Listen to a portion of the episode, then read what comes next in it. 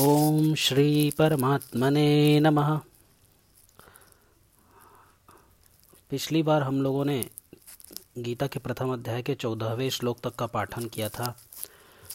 अभी उसके आगे हम पढ़ना प्रारंभ करते हैं। पंद्रहवा श्लोक है। पांचजन्यम ऋषिकेशो देवदत्तम धनंजय पौंड्रम दद्मौ महाशंखम भीमकर्मावृकोदरः। इसकी व्याख्या है।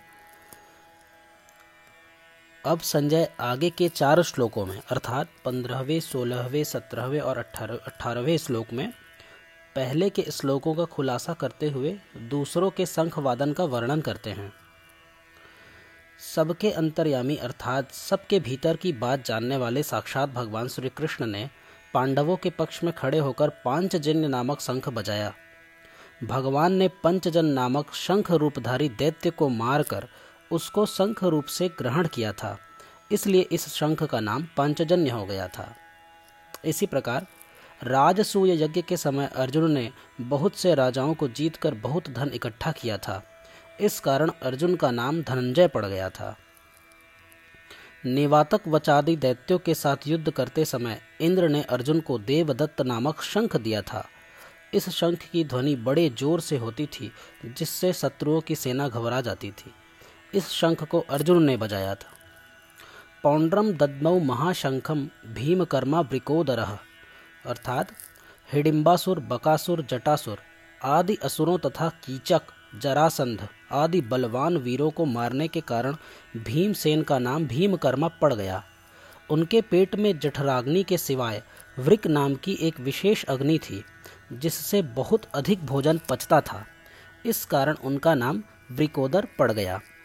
ऐसे भीमकर्मा वृकोदर भीमसेन ने बहुत बड़े आकार वाला पाउंडर नामक शंख बजाया था। सोलहवा श्लोक, अनंत विजयम राजा कुंतीपुत्रो युधिष्ठिर नकुल सह देवश्च सुघोष मणिपुष्पको। व्याख्या है। अर्जुन, भीम और युधिष्ठिर ये तीनों कुंती के पुत्र हैं, तथा नकुल और सहदेव, ये दोनों माद्री के पुत्र हैं। यह विभाग दिखाने के लिए ही यहाँ युधिष्ठिर के लिए कुंती पुत्र का विशेषण दिया गया है। युधिष्ठिर को राजा कहने का तात्पर्य है कि युधिष्ठिर जी वनवास के पहले अपने आधे राज्य के राजा थे। और नियम के अनुसार बारह वर्ष वनवास और एक वर्ष अज्ञातवास के बाद वे राजा होने चाहिए थे।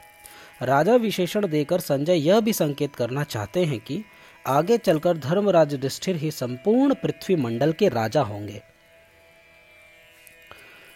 सत्रहवा श्लोक एवं अठारहवा श्लोक। कश्यश्च परमेश्वास शिखंडी च महारथ दृष्टधुम्नो विराटश्च सत्यकिश्चापराजितः द्रुपदो द्रौपदेयाश्च, सर्वशः पृथिवीपते। सौभद्रश्च महाबाहु शंखादमुह पृथक पृथक। इन श्लोकों की व्याख्या क्रमशः, महारथी शिखंडी बहुत शूरवीर था। यह पहले जन्म में स्त्री था और इस जन्म में भी राजा द्रुपद को पुत्री रूप से ही प्राप्त हुआ था। आगे चलकर यही शिखंडी स्थूणाकर्ण नामक यक्ष से पुरुषत्व प्राप्त करके पुरुष बना था। भीष्म जी इन सब बातों को जानते थे और शिखंडी को स्त्री ही समझते थे। इस कारण वे इस पर बाण नहीं चलाते थे। अर्जुन ने युद्ध के समय इसी को आगे करके भीष्म जी पर बाण चलाए और उनको रथ से नीचे गिरा दिया था। अर्जुन का पुत्र अभिमन्यु बहुत शूरवीर था। युद्ध के समय इसने द्रोण निर्मित चक्रव्यूह में घुसकर अपने पराक्रम से बहुत से वीरों का संहार किया। अंत में कौरव सेना के छह महारथियों ने इसको अन्यायपूर्वक घेर कर इस पर अस्त्र शस्त्र चलाए। दुशासन पुत्र के द्वारा सिर पर गदा का प्रहार करने से इनकी मृत्यु हो गई। संजय ने शंख वादन के वर्णन में कौरव सेना के सूरवीरों में से केवल भीष्म जी का नाम लिया और पांडव सेना के शूरवीरों में से भगवान श्री कृष्ण अर्जुन, भीम आदि अठारह वीरों के नाम लिए। इससे ऐसा प्रतीत होता है कि संजय के मन में अधर्म के पक्ष, यानी कौरव सेना का आदर नहीं है इसलिए वे अधर्म का, पक्ष का अधिक वर्णन करना उचित नहीं समझते। परंतु उनके मन में धर्म के पक्ष अर्थात पांडव सेना का आदर होने से और भगवान श्री कृष्ण तथा पांडवों के प्रति आदर भाव होने से वे उनके पक्ष का अधिक वर्णन करना उचित समझते हैं और उनके पक्ष का वर्णन करने में ही उनको आनंद आ रहा है। उन्नीसवा श्लोक सघोषोधार्त राष्ट्राणाम हृदयानि व्यधारयत। नभश्च पृथिवीं चैव तुमुलो इसका संबंध है इस श्लोक का। पांडव सेना के शंख वादन का कौरव सेना पर क्या असर हुआ, इसको आगे के श्लोक में कहते हैं। पांडव सेना की वह शंख ध्वनि इतनी विशाल, गहरी, ऊँची और भयंकर हुई कि उससे पृथ्वी और आकाश के बीच का भाग गूंज उठा। उस शब्द से अन्यायपूर्वक राज्य को हड़पने वालों के और उनकी सहायता के लिए उनके पक्ष में खड़े हुए राजाओं के हृदय विदीर्ण हो गए। तात्पर्य है कि हृदय को किसी अस्त्र शस्त्र से विदीर्ण करने जैसी पीड़ा होती है, वैसी ही पीड़ा उनके हृदय में शंख ध्वनि से हो गई। उस शंख ध्वनि ने कौरव सेना के हृदय में युद्ध का जो उत्साह था, बल था, उसको कमज़ोर बना दिया। जिससे उनके हृदय में पांडव सेना का भय उत्पन्न हो गया। संजय ये बातें धृतराष्ट्र को सुना रहे हैं। धृतराष्ट्र के सामने ही संजय का, धृतराष्ट्र के पुत्रों अथवा संबंधियों के हृदय विदीर्ण कर दिए। ऐसा कहना सभ्यतापूर्ण और युक्त संगत मालूम नहीं देता। इसलिए संजय को धार्त राष्ट्राणाम न कहकर ताव की नाम, अर्थात आपके पुत्रों अथवा संबंधियों के, ऐसा कहना चाहिए था। क्योंकि ऐसा कहना ही सभ्यता है। इस दृष्टि से यहाँ धार्थ राष्ट्राणाम पद का अर्थ जिन्होंने अन्याय पूर्वक राज्य को धारण किया, ऐसा लेना ही युक्ति संगत तथा सभ्यता पूर्व मालूम देता है। अन्याय का पक्ष लेने से ही उनके हृदय विदीर्ण हो गए। इस दृष्टि से भी यह अर्थ लेना ही युक्ति संगत मालूम होता है। यहाँ शंका होती है कि कौरवों की सेना ग्यारह अक्षौहिणी, सेना के शंख आदि बाजे से तो सब पांडव सेना कर कुछ असर नहीं हुआ। पर पांडवों की सात अक्षौहणी सेना के शंख बजे तो उनके शब्द से कौरव सेना के हृदय विदीर्ण क्यों हो गए? इसका समाधान यह है कि जिनके हृदय में अधर्म, पाप, अन्याय नहीं है, अर्थात जो धर्म पूर्वक अपने कर्तव्य का पालन करते हैं, उनका हृदय मज़बूत होता है, उनके हृदय में भय नहीं होता। न्याय का पक्ष होने से उनमें उत्साह होता है, वीरता होती है।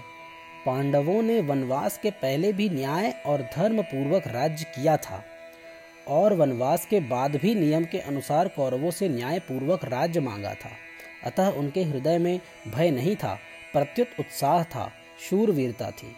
तात्पर्य है कि पांडवों का पक्ष धर्म का था।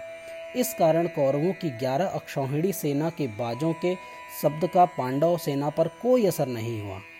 परंतु जो अधर्म, पाप, अन्याय आदि करते हैं, उनके हृदय स्वाभाविक ही कमज़ोर होते हैं।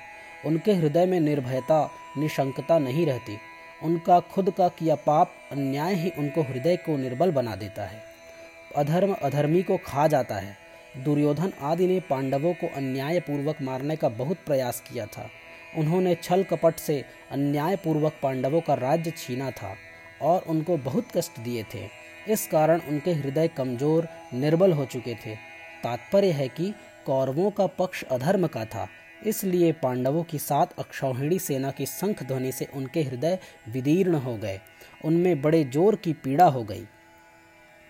इस प्रसंग से साधक को सावधान हो जाना चाहिए कि उसके द्वारा अपने शरीर, वाणी, मन से कभी भी कोई अन्याय और अधर्म का आचरण न हो। अन्याय और अधर्म युक्त आचरण से मनुष्य का हृदय कमज़ोर, निर्बल हो जाता है। उसके हृदय में भय पैदा हो जाता है। उदाहरणार्थ, लंकाधिपति रावण से त्रिलोकी डरती थी। वही रावण जब सीता जी का हरण करने जाता है, तब भयभीत होकर इधर उधर देखता है। इसलिए साधक को चाहिए कि वह अन्याय अधर्म युक्त आचरण कभी न करे। जो रावण, सीता जी का हरण करने जब जाते हैं तो जब भय से इधर उधर देखते हैं, उसे कहा भी गया है रामायण में, सुन बीच दस कंधर देखा, आवा निकट जति के बेशा, जाके डर सुर असुर डिराही, निसिन नींद दिन अन्न न खाही। इसका वर्णन इसी प्रकार से किया गया है। इसके पश्चात हम बीसवें श्लोक का पाठ करेंगे। बीसवां, इक्कीसवां एवं अन्य श्लोकों का पाठ अब करेंगे।